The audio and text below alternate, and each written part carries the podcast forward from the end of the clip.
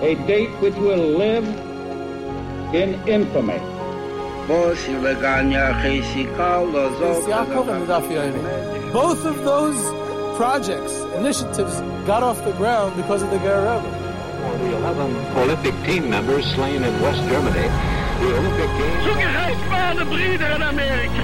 Schon tausend Schabbos er hat es getan. Out of the 24 who were killed were Americans who had come to learn in Hebron. I say one million Jewish children who were made to be cut loose.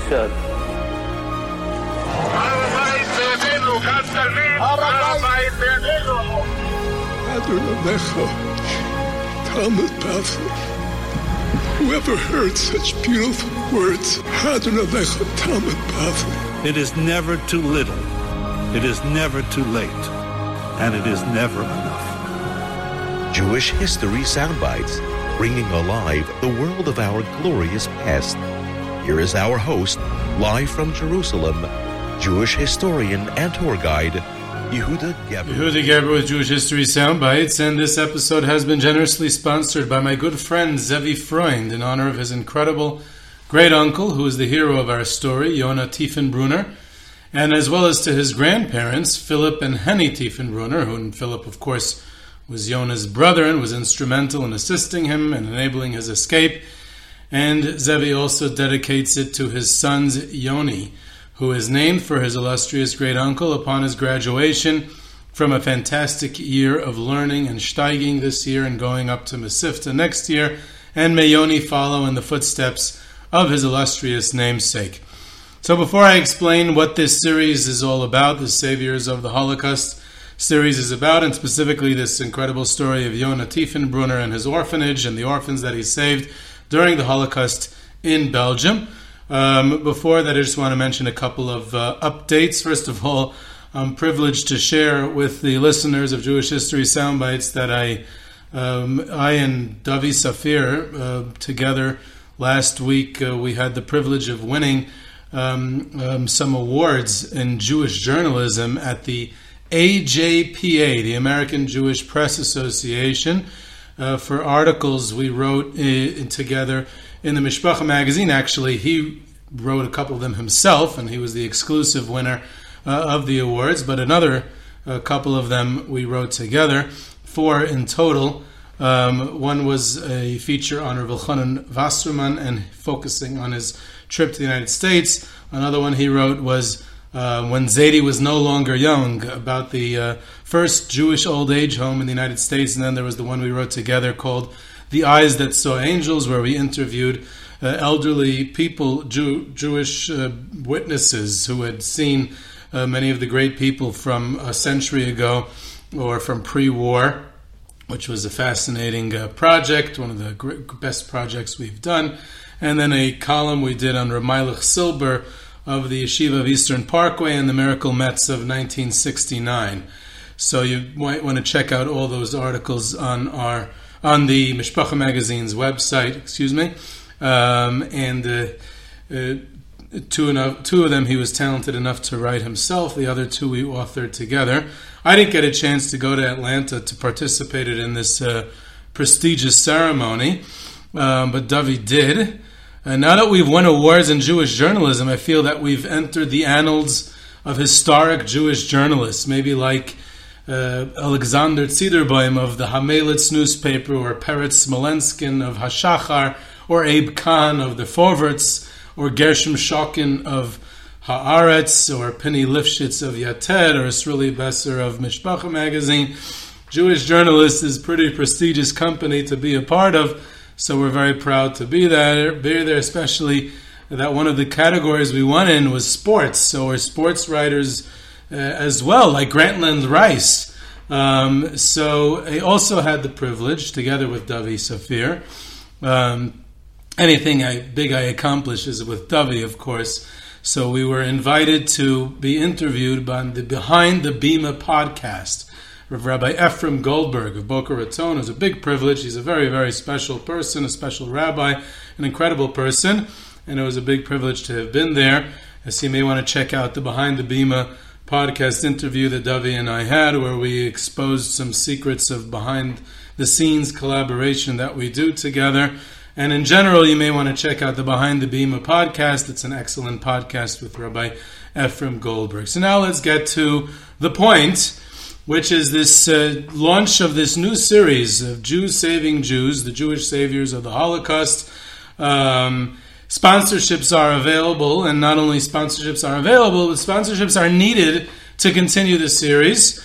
Um, each week, we're going to be profiling um, a, another Jewish savior of the Holocaust, another story of an individual under Nazi occupation. This is not stories about Jews outside of Europe, outside of Nazi occupation, who are saving Jews on the inside. That is a different category. This is not a story of non Jews risking their lives saving Jews during the Holocaust. That's also a great story. This is about Jews under Nazi occupations. Ostensibly, they are victims themselves, going ahead and saving their brethren, risking their lives, really and doing all they can to save others. Really, an amazing, amazing series. Of course, we're not going to profile everybody. There's loads of stories like this. I'm going to choose a few um, stories that uh, are are uh, are really powerful and impressive and important pieces of history. So, if you'd like to sponsor one of these. Sponsorships are available and needed to continue the series. Please email me at yehuda at yehudageberer.com uh, so we can continue this uh, incredible series. Um, the uh, of course, I'm going to have regular episodes interdispersed as well, so we're going to be continuing with having regular episodes of Jewish History Soundbites in between the the uh, Jewish saviors of the Holocaust uh, uh, profiles in that series. This um, this specific one that we're opening with is a very interesting story.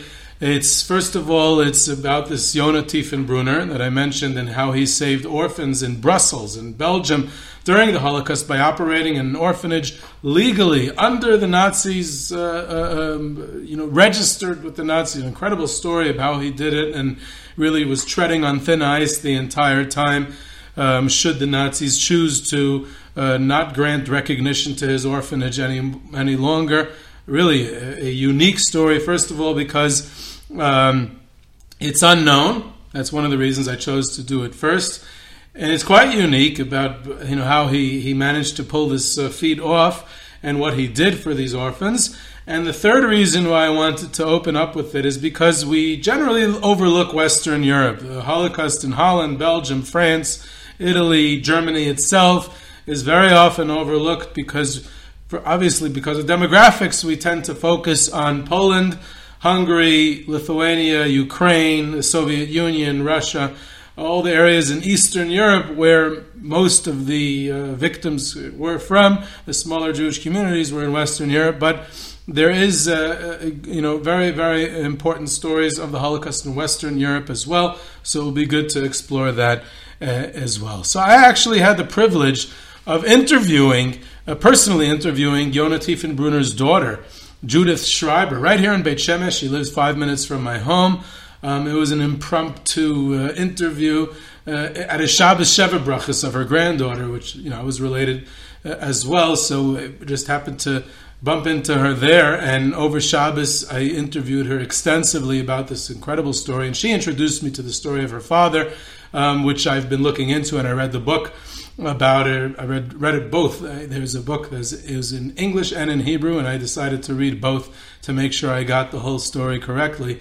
Um, but first, an overview um, of what Belgian Jewry looks like on, at the, on the eve of the Holocaust and during the Holocaust, so we can understand the context of what the story of Yonah Tiefenbrunner saving these orphans takes place within the context of Belgian Jewry during the Holocaust under Nazi occupation. So pre-war, the, on the eve of the German invasion in May 1940, the Belgian Jewish community um, is in Brussels, Antwerp, Antwerp, primarily the big cities, but in some of the outlying areas as well. There's between 75 and 85,000 Jews in the entire country. And the overwhelming majority, I believe over 80%, overwhelming majority, almost, almost all Belgian Jews did not hold Belgian citizenship. Almost all Belgian Jews, there is no real Belgian Jewish community, native Belgian Jewish community. It's almost non existent. Almost all Belgian Jews were Eastern European Jews from Poland and Russia from before World War One, who arrived, who immigrated to Belgium in the 1920s after World War One and even before World War One. They fled pogroms, harsh living conditions during the Great Immigration at the turn of the century, and then following World War One, especially, there was a great migration to Belgium. Um, so there's it's mostly Eastern European Jews. Some of the immigrants are German Jews who come in the 1930s who are fleeing Hitler after his rise to power. So there's there's this incredible situation where almost the entire Jewish community is non-native and don't even hold citizenship of the country. And this is important information to understand the story during the Holocaust as well. So Antwerp has a very vibrant Jewish presence pre-war and um, we would call it a very Heimish presence as well, large shuls, shtiblach, batei medrash, uh, different Hasidic groups, Chartkiv, Belz, Ger, Vishnitz, Sighet from all over Poland and Hungary. Agudas Yisrael was there, um, in Zionism and, and, and, and also secularization, assimilation, like in every other place. Um, the community had schools of all all types, all the way up down to Beis Yaakov and and a yeshiva. There was a Heide yeshiva in in the, in, the, in, in the city of Heide, uh, Reb Shraga Shapiro, um, which uh, it was a sent its alumni very often to Mir in Eastern Europe. Um, and that is what it looks like on the eve of the war. So then we come to the Holocaust itself. Um, Professor Dan Michman, who's one of the greatest Holocaust researchers in the world, who I was privileged to hear in person on several occasions, uh, so he, uh, among many areas of groundbreaking Holocaust research which he's done, he's researched the ghettos and the Judenrat and Holocaust historiography and terminology and many other topics.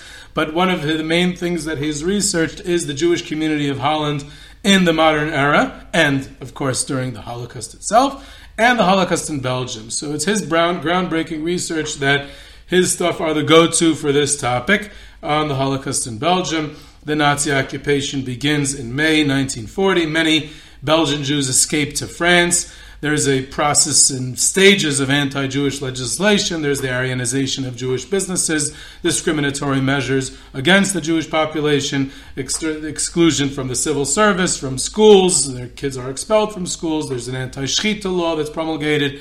They're banned from public transportation, from commerce uh, from travel. They're, they're stripped of all their rights slowly but surely. There's even pogroms perpetrated against the Jewish population in Belgium. Belgium. Eventually, in 1941, they're required to wear the yellow star and all sorts of many other restrictions. That's all, and of course, there's no ghettos. There's no ghettos in Western Europe in general. That's for another time whenever we talk about the ghettos and their structure and why they were not in, in Western Europe. In any event, the deportations of Belgian Jewry begin, like in most other places, in the summer of 1942. Belgian Jews are brought um, in mass to, to Mechelen. It was a transit camp, and from there they were deported on trains to Auschwitz and other extermination centers in the east.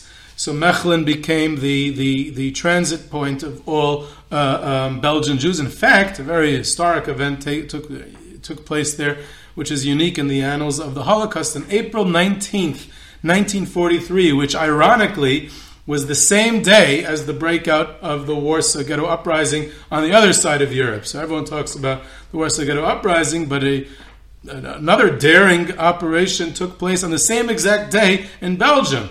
Now, it was the only known instance of st- the stopping of a death train, of a deportation transport train from Mechelen to Auschwitz. Uh, several members of the Belgian resistance, most of them Jews, but I think one or two were non Jews as well, they were able to stop a death train on the tracks. Um, and open a couple of the cars and, and encourage the Jews inside to escape. Some of them did and were saved. So an incredible instance of, of, of the only known only one that we know of where a transport train was stopped in its tracks, literally. Um, a relatively uh, relative to many other countries, Belgian Jewry fared slightly better, and a lower percentage of Belgian Jews were murdered by the Nazis during the Holocaust. And there are several reasons that historians give for it. Um, you know, its geographical location on the French border. There was an escape route to France early on, and even uh, during the war, uh, the um, the the fact that the Belgian resistance was very cooperative very often. The Belgian general population, non-Jewish population, had very strong memories of the brutal German occupation of World War One, the rape of Belgium, and therefore they were a very, very non-cooperative population, much less cooperative, uh, much less collaborators, much less cooperative in general to the Nazi occupation than almost any other country in Western Europe. Um, and uh, in, like I said, because the Jewish population of Belgium was primarily immigrants from Eastern Europe, Polish Jews uh, were very suspicious of the Nazis early on. They prepared many times hiding places or escape routes. And also, in the beginning, if we let's say we compare for a second Holland and Belgium, two somewhat similar countries, although there's plenty of differences, um, and uh, in size um, the Jewish population in Holland, 90% gets exterminated, whereas the Jewish population in Belgium, I think it was 50 or 60%. I don't have the exact number in front of me. Um, so there's a registration of the Jewish population in the beginning of the Nazi occupation. And most Jews in Holland, who are either Dutch or German Jews, they complied with the registration. All of them, you know, listened, and the Nazis registered their names and addresses. Whereas the Polish immigrant Jews in Belgium, none of them complied. Why should we listen? Uh, so that uh, that um, you know the I don't, know how to say this without being in stereotyping in a not nice way, but it seems that the uh, you know Yekish compliance and the Polish non-compliance uh, you know may have been a factor in, in two very different outcomes. Uh, uh, in, in, as far as um, registering in the Nazi registration of Jews at the beginning of the war. Um, so there's all kinds of other factors that come into play. Um, another uniqueness of the Belgian uh, Jewish community in the post war is that they have a somewhat successful rehabilitation, which is another story, and perhaps we can explore that another time. So now that we have the context, we can go into the story of Yonah Tiefenbrunner and the orphanage that he maintains during and after the war. Um, there's all kinds of interviews with survivors about it, uh, and there's a books a book written about it, a movie produced by Torah Masora about it. There's quite a lot of material out there. If you want to further explore it, and if this story seems interesting to you, you can go check it out. So this fellow, Yonah Tiefenbrunner, is born in Wiesbaden in Germany in 1914 into a family of Tzanzer Hasidim from Galicia. So they're not, you know, in Wiesbaden they're relatively new. In, you know, uh, area of Tarnov. They had come from, they immigrated to Germany two years prior, in 1912, like many other Ostjuden, like many other Polish Jews seeking economic opportunity in Germany.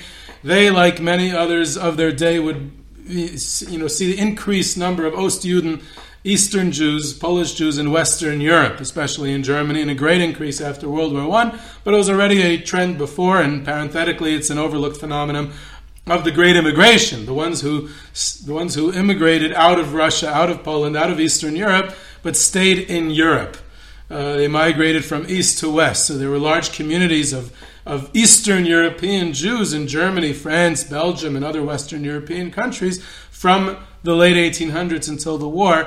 Um, the ones who did not immigrate to the United States and other places, they stayed in Europe, but different places in Europe. But I digress, so let's get back to um, Mr. Yonah Tiefenbrunner. So, of his large family, most were eventually killed in the Holocaust. Only he in this orphanage and two other brothers survived, one in the British Army. Uh, the Kedushas Tzion of Bobov, um, Rabbi Tzion Halberstam, would vacation in Wiesbaden and he would stay in the Tiefenbrunner home. So Yonah was a student in the Frankfurt Yeshiva of Rabbi Yosef Breuer, uh, a few miles away. Wiesbaden is not far from Frankfurt. And when uh, Hitler came to power, he was beaten up at a local Nazi rally by former classmates of his. It's an important part of the story. Uh, who were former friends of his, classmates of his, and were now members of the Hitler Youth, uh, were beat him up at a local Nazi rally. So, a very quick transformation of the local German population, the regulars, the locals, the citizens of Germany, um, and and uh, and he he joins as a reaction to it. Interestingly enough, he joins Poalei Agudas Yisrael in Frankfurt. He later found a job to assist in the struggling financial position situation of the family.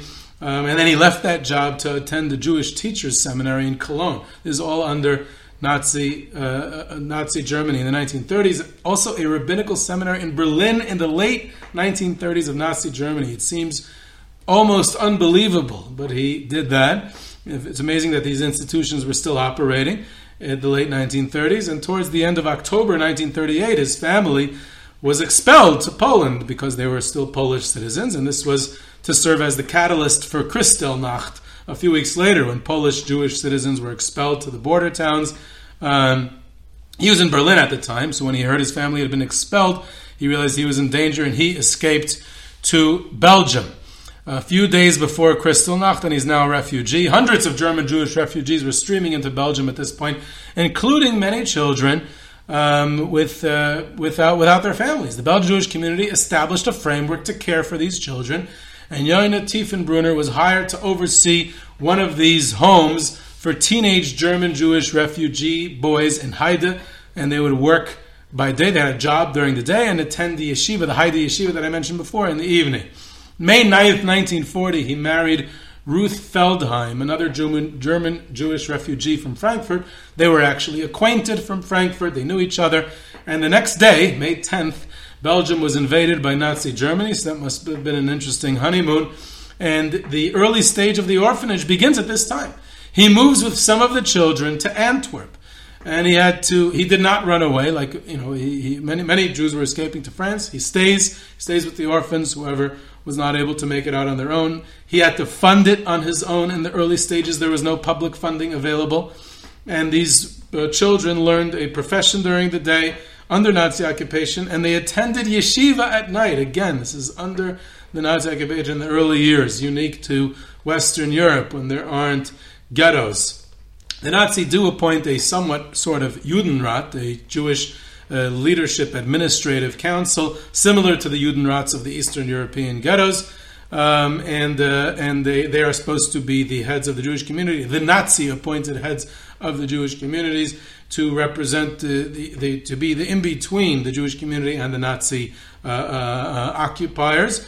These these Judenrats are another great story uh, because these uh, they had a tragic role. They're they're always in in between a rock and a hard place because whose interests are they representing? Are they just carrying out Nazi orders, or are they re- attempting to represent Jewish interests? And they're really stuck in between. And many of them are loathed in history. Many of them are praised, and many of them like actually all of them, it's really, really somewhere in the middle. There's a lot of shades of gray. It's a really complicated and nuanced and complex situation, these Judenrats, but we'll save that for another time. There was a very strange Nazi rule that allowed in Belgium orphanages and old age homes to operate legally. Um, and the there's it's, it's, you know supposedly the Belgian royal family had some sort of role in this. There's they are you know the Queen Mother uh, Elizabeth, the Queen Mother of uh, mother of Leopold III, who has a very controversial role during World War II. But his mother, um, she she was uh, she is recognized in 1965 uh, by Yad Vashem as a righteous among the nations. She definitely did a lot and as much as she could in her power to uh, save Jewish children, to save other Jewish hospital patients, and she interceded with the Nazi authorities on several occasions and met with Jewish leaders on several occasions. Um, so she played some sort of role here. It's not clear exactly if it was related to Yona Tiefenbrunner's orphanage or not, but she uh, she uh, was recognized by Yad Vashem as for her role in saving Jews and risking her life to do so um, as a righteous among the nations. She also became the first member of any royal family, I believe worldwide for sure, from Europe to visit Israel in 1959. So she's an interesting woman as well. But what happens is that the deportations commence in the summer of 1942. And at that time, in this same summer, when the Nazis start deporting Jews from, from, their homes to Mechlin and then from Mechlin to Auschwitz, they authorize that elderly and children, Jewish children, Jewish elderly, can legally be registered in officially recognized homes, old age homes and orphanages, with a full staff, and they will not be deported. And they could operate fully under the eyes of the Gestapo. And this is a very bizarre dispensation, and several factors seem to lie behind the reasoning of this seemingly bizarre dispensation. First of all, there is this alleged unwillingness of the Belgian population to collaborate with the Nazis, unlike other countries. So it seems that there was less collaboration, and the Nazis had to operate here differently. Uh, that seems to be one factor. there's as a continuation of this of that first point, there seems to be a growing resistance in Belgium to the Nazi occupation, and the Nazis had to deal with that as well. There's the intercession of the Queen Mother and other righteous among the nations that I mentioned. More likely, it was due to Nazi internal factors. In general, that is a, a golden rule. Um, it's, you know, it's, it's, it's good to remember that most often in the in the story of the Holocaust, the reason Jews were saved or not is usually due to the Nazis' internal issues and their internal decisions, and had very little effect from outside saviors. Unfortunately, even though outside saviors and we would love to give them more credit, but it usually it had to do with much more technical internal Nazi uh, uh, issues, and I'll get back to that in later episodes in this series. So uh, it played a larger role, and the, um, he, the Nazis ma- made this claim that the deportations were to send were to send Jews for labor in the east. They're obviously not going to say that they're they're rounding up Jews and deporting them from Mechlin to be exterminated in the gas chambers at Auschwitz. Then then that would not serve their. They would want to you know keep the population calm. They would want to keep the Jews calm. They don't. Want, They want to deceive them until the last second. So they say, "Oh, they're being sent to labor camps in the east." So in order to lead, give credence to their claim, they would spare those who could not work. So then it would sound believable. Children can't provide any labor in the east. Elderly cannot provide any labor in the east. So we say we're establishing homes for the children and elderly and therefore, you see that it's really only for labor in the East. Otherwise, we would be sending everyone, right? and that would calm down the Jewish population. Another factor the Nazis had would that this would lure children and potential staff out of hide, hiding in order to be in these homes. These homes are registered with the Nazis. The names of every person who is employed and uh, living in these homes are registered by the Gestapo. So this would enable to make it easier for them to deport them at a later, later date. And having the elderly and children and staff in regulated places under their watch and control would facilitate their deportation at a later date and not engender a sense of panic. So, this is probably why the Nazis gave this dispensation. But after all said and done, it had to be something unique about Belgium because this policy was not really implemented in other occupied countries in Western Europe. So, it definitely was something unique to Belgium. So now the orphanage that he's been operating until this point becomes a place of saving the, the orphans. It's a place of rescue during the deportations. When the AGB, this this uh, Judenrat, this Ameri- uh, you know Association of Jew- Jewish uh, Jews, a Belgian Jewish uh, association, the, the the Judenrat that I mentioned, it was called the AGB. It stands for something in French or German, whatever it is. So it starts. Um, you know, establishing these homes. They're the ones authorized to establish the homes. The um, the AGB assumed official responsibility of the Tiefenbrunner home because the Nazi oppression towards Jews was strongest in Antwerp and all of Belgium, so Yona and Ruth Tiefenbrunner had already moved their home to Brussels in the beginning of 1942. They now occupied a townhouse in, in, in, in Brussels, and their official name of the place was the Jewish Orphanage of Brussels, and, and a French name, of course, but it was known as the Tiefenbrunner Home. So the Tiefenbrunner home becomes one of the seven orphanages in Belgium that were eventually operated by the AGB under the German occupation. The orphanages were given quite a bit of leeway in terms of internal management and the education of the orphans therein. The AGB provided the food and the clothing for the children and all materials needed for maintenance and operation for the physical premises. So now, with the AGB, they acquire the home, so financial burden was eased. He didn't have to fund it. The AGB did that. Of all the orphanages, the Tiefenbrunner home had two important distinctions. First of all, it was the only one directed by religious Jews and run completely according to Torah principles. And it was also the only orphanage that was never referred to by its official name, but rather as simply the Tiefenbrunner home. It gave it more of a homey, uh, feel. When one realizes the extent that Yonah devoted himself to these orphans, it is it is little wonder that the surviving children never referred to it as the AGB orphanage. They called it the Tiefenbrunner home, which is a big distinction in the survivors' minds. So Yonah and Ruth, they ran this home as a religious home with a big family, basically, who welcomed each newcomer with open arms and hearts.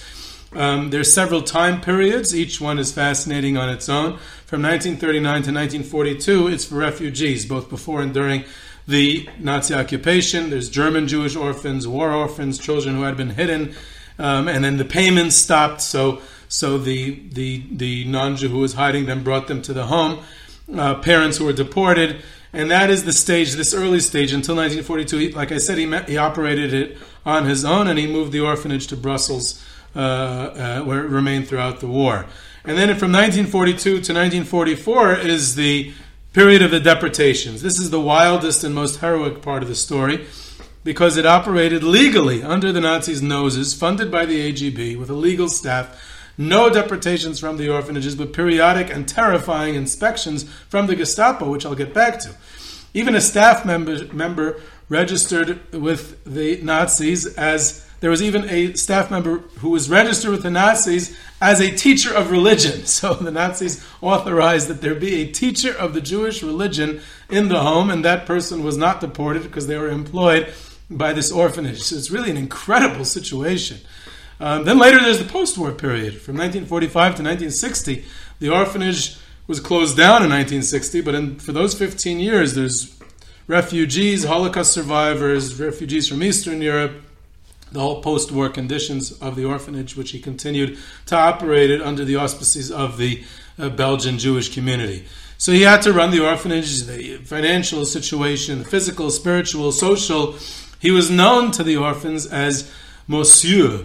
Uh, that's how they called him. Um, and Monsieur, uh, uh, and he, he was, it was a beloved title they bestowed upon him. They they looked at him as a father. The first impressions that many of these arriving children had was of a, it was kind of surreal. Uh, the world they had inhabited now was fear, arrest, deportation of their parents, disappearing without warning, never to be seen or heard from again, hiding, a very you know fearful situation. And now they come into these this home, and these frightened children saw something they hadn't seen for a long time: friendly faces a man wearing a yarmulke, dozens of religious children sitting in a dining room eating kosher food.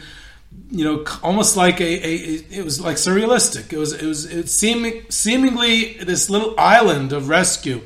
Um, and uh, you know, for instance, there's one girl who said in her testimony um, that she arrived at the home in 1943. Her parents were from Antwerp, had hidden her with a non-Jew in return for payment, but then her parents are deported to Mechlin and then to Auschwitz, so the payments stopped coming. So this woman, this non-Jewish woman, no longer was able to care for her. So she took her to the Tiefenbrunner orphanage and she knocked on the door and she said to Yona, you see this child, she's Jewish. Either you take her off my hands or I'll drop her off by the Gestapo. And uh, she describes that when she goes into the, she went into the home, she was accepted into the home. All of a sudden, there's laughter, there's music. There were there were there were children getting piano lessons. Um, it was neat. They're well mannered. He said all of a sudden they had a family again. And it was no small feat to generate this island of tranquility amid the backdrop of a raging war. So the Tiefenbrunner sacrificed a lot uh, to maintain the, both the spiritual and physical uh, reality of the home. They would celebrate Shabbos and Jewish holidays. Every morning began with davening. The, the, the bar mitzvah boys would put on tefillin. They, they would recite brachas before eating, and, and uh, they, they, they were taught, uh, you know, they were taught Jewish studies. You know, they, they were taught about Ani and Shema to say before they went to sleep, Shabbos and Yantif, like as if it was regular. Uh, you know, they, they Yona made sure that there was a white shirt for, for Shabbos for every every boy in the home, um, and, and, and, and Shabbos clothes for the girls. There was a minyan at the home every Shabbos, and even some Jews in hiding would join them from the outside. Uh, Rabbi, there were two rabbanim, two rabbis, Rabbi Firework and Rabbi Lovi, who were in hiding, and they would come there for davening every Shabbos. Um, after davening, the children would line up Friday night by Monsieur, Monsieur, have to figure out how to pronounce that, for to, to, to get their Friday night blessing. And he would place his hands on their head, each and every one, one at a time, and give them their blessing. Then they would have challah, like a regular Shabbos. They would discuss the parsha. They would sing Zmiris. Sukkahs, they would build a sukkah in the courtyard, in the backyard. Um, they had a Hanukkah menorah on Hanukkah. Purim, they would have um, uh, you know, a Purim play and costumes, and they would clean the place for Pesach, and and you know, they, they they literally had a a they would bake matzahs. They would bake matzahs in a in a a, a Belgian biscuit factory that they would they would have to kasher, and they kashered under the auspices of a rabbi um, who was also officially in hiding, and they would bake their own matzahs. It, it, it was unbelievable. Um, the the the so they um, they and every, at the Pesach Seder they would the children would recite Manishtana. They would celebrate bar mitzvahs of the boys, and he would you know try to be their father for their bar mitzvah to, to be there for them. Um, and uh, you know, they they they they they were able to maintain some sort of semblance of normalcy. Um, they had schooling. They had schooling. He hired teachers who were saved because of that. They were able to be the teachers. Um, they, he himself and another fellow, Mr. Seligman Bamberger, would would uh, teach them, um, you know, uh, uh, Hebrew, davening, and dikduk, and Chumash Rashi, and Jewish history. He would hire uh, teachers to, to teach them general knowledge subjects. Sometimes the older children taught the younger ones. He also was able to save several Jewish teachers who had been university professors before they were fired from their jobs from being Jewish. Um, and now they taught these teenage, he, they taught the older children, they taught teenage children French and Flemish, math and history, geography, science, drawing, music, gymnastics. Um, they, he, hired, he had a staff member that included Dr. Spurka, a pediatrician, a dentist, a cook, counselors, so his staff were saved because of him also. Um, so they, they, the Gestapo issued legal working papers to the adults who worked in these homes. Um, so he, Yona constantly submitted applications to the Gestapo for the maximum amount of staff members, making every effort to save as many as he could. In one instance, a young woman approached him for a job, and he had no spare working papers, so he personally arranged work for her in another orphanage to save her life as well.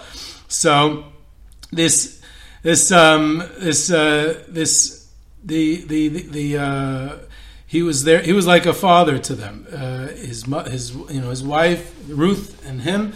They managed this home. They maintained this home. Um, they they had they gave jobs to each of the children to make them feel part, give them feel responsible. They would sometimes go on field trips to parks on the outskirts. Um, to get them their food, caring for their basic physical needs was a big challenge among the universal catastrophes the war had wreaked uh, upon society was the problem of food shortages. And of course, even though the AJB was officially funding it, but there was always a food shortage. And the anti shechita laws made it that there was no kosher meat. And uh, since the protein was missing in their diet, so Dr. Spurka, the pediatrician on, on site, he, he said that uh, you need to, uh, you, you have to give them some meat twice a week because the children are getting weak, they're, they're suffering from malnutrition, some of them are getting sick. So Yona goes into a rabbi in hiding and asks him, this Rabbi Lovi, and asks him a halachic question can he use non kosher meat? And the rabbi Paskin that the smallest and weakest children can receive non kosher meat under specific circumstances. And he advised Yona to kosher the meat as if it were meat provided from Shechita. And then he obtained, Yona obtained separate pots for his wife Ruth to cook the meat in, in a separate corner of the kitchen. And these children ate their portions in a separate dining room. Um, and years later, Ruth Tiefenbrunner would recount the challenge of smelling and the tempting aromas wafting from the pots of meat she cooked and prepared because none of the others had had meat for years and never once the, did she or the others taste any of the meat un, un, unless they were the ones, the children who actually needed it because of their weakness or sickness. Uh, very often the Gestapo would come and do inspections, um, raids on the Tiefenbrunner home to ascertain that the orphanage was not sheltering any authorized, unauthorized persons, no children above the age of 16, no adults who were not staff members. Sudden night times raids were part of their way to instill fear and panic so that the children uh, may disclose their real ages. So they would they would they would ask them suddenly, you know, rip them out of bed and ask them how old they are. And you know, if, if their child was over 16, they officially had to be kicked out of the orphanage. And of course, Yona wouldn't do that, so they would be trained to answer that they were still only 15. Uh, one evening, a German officer and his and, and, his soldiers stormed into the home. He ordered all children out so they could search the house. Yona began arguing with the officer in German, telling him that it was impossible because it was the middle of the night. The officer turns around and he says, "Where are you from?" Because he saw he had a German accent. So he said, "I'm from Wiesbaden." So he said, "Yeah, I'm from Wiesbaden too." So the officer, the Nazi Gestapo officer, starts questioning Yona Tiefenbrunner, and they realize that they attended the same public school, and they and they start schmoozing. They start uh, sharing pleasant memories of their public school days. And when they're finished talking, the officer wa- says good night and walks out and, and stops the inspection. Um, he once hid a an adult in the home in the attic, and the Nazis came to look for look for this runaway, and and they searched the attic, and the electricity for some reason didn't work. All kinds of miracles that happened in uh, in, in in in in that he did a great, you know, to hide others aside from the orphans in the home uh, as well. There was a child in the home named Herbert Kessler that recalled the time that Yona went straight into the lion's den. He went to Gestapo headquarters to demand the release of a child with the dire knowledge that they could easily shoot him on the spot for coming in. So he, the way he remembered it, from taking it straight from his testimony, so this this young boy Kessler says that once on a Shabbos morning during davening, Mr. Tiefenbrunner approached me and said, "Herbert, take off your talus and come with me." Of course, the yucky wore a you know wore a. So we left the house and he they headed for the the trolley, the, the tram. So he said, "We're going to travel on Shabbos." So how come we're going on Shabbos? So he said that there's a, the Gestapo is holding bo- uh, holding a boy that they were ready to free, but there's no time to lose because they could change their minds. So their lives at risk, and we need to get this boy out of here. And we're going on Shabbos. I'm going to tell them I'm not leaving without the boy, but I want you to come with me so that if something happens, you'll report back to the home, informing them that I won't be back. When we reached the Gestapo headquarters, he told me to wait at the street corner. From there, the entrance of the Gestapo headquarters was clearly visible. Keep checking to see if they take us away in a car. Wait exactly a half hour. He handed me his gold watch that I could keep track of the time. If I don't come back with the child in half hour, return as quickly as you can to the home and tell them to disperse all the children within two hours to hiding places. Maybe I'll return later, so somebody should stay and watch at the house. Send the children to play, but don't tell them anything. If I don't come back, advise uh, one of the senior staff members in the home that I've been arrested and that everybody should run and hide since they'll come for everyone in the home as well. He entered the Gestapo headquarters and I waited at the corner with his watch in my hand, my eyes peeled on the entrance. I waited and waited. I don't think that in my life I've ever, ever experienced such a long half hour. At the last minute, he came out with the child, white as a sheet. He shook my hand and we returned to the home. The morning prayers were over, and he didn't mention a word about what had happened. But the next Friday night, when it was my turn to receive his weekly blessing, his hand rested a little longer on my hand, and he shook my hand with more strength than usual as he greeted me with a good Shabbos. So there's another story. Um, the Nazis, at the last minute, right before the Allies came into Belgium at the end of the war, they tried to deport the children. This was their plan all along. So in August of 1944, they wanted to deport all the elderly and Jewish children that they had in these orphanages and, and old age homes. Of course, this is what they planned all along.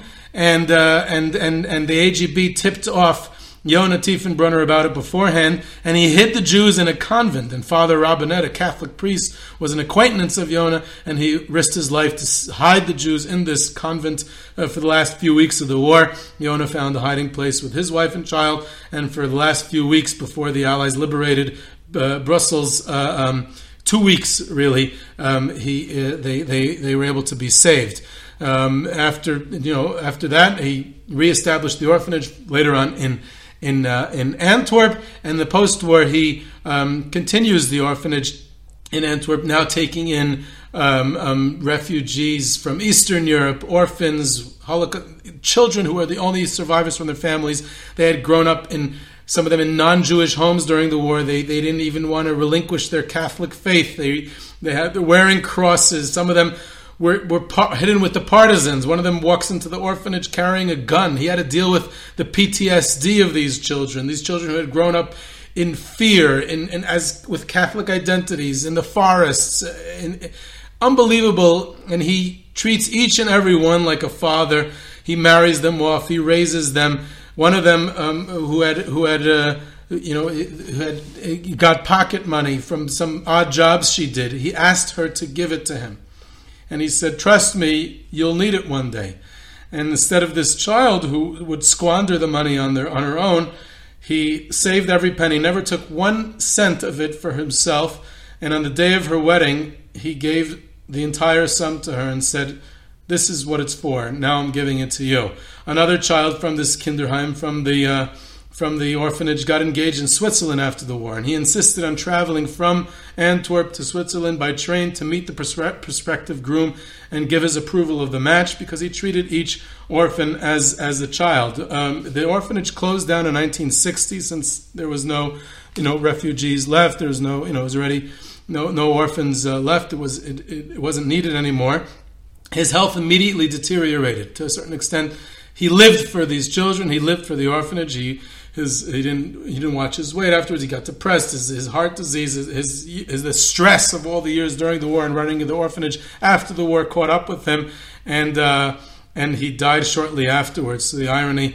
Uh, of his own children becoming orphans. He was in his 40s when he passed away. His children were young. He was 48, um, and uh, and uh, he didn't live to see his own children get married or have his own grandchildren. It's a very tragic ending. But the hundreds of children who he saved eventually built their own families, and there's literally thousands of people alive today who uh, were rescued as a, a, result of his efforts. So that is the story of Yona Tiefenbrunner, Monsieur, and um, we will have continue this series. Hopefully, the next episode will be either about the Bielski brothers. Um, or, or perhaps the story of Oswald Rufeisen, brother Daniel, the story of how he saved Jews in the Mir ghetto, or perhaps one of the other stories. I haven't decided yet what will be next. But if you're interested in sponsoring the next profile of, of in this series, please be in touch with me. And this is Yehuda Geberer, Jewish History Soundbites. You can reach me at yehuda at yehudageberer.com for questions, comments, sources, to, sources tours, trips, uh, and um, you can subscribe to Jewish History Soundbites on Podbean or your favorite podcast platform. And I hope you enjoyed.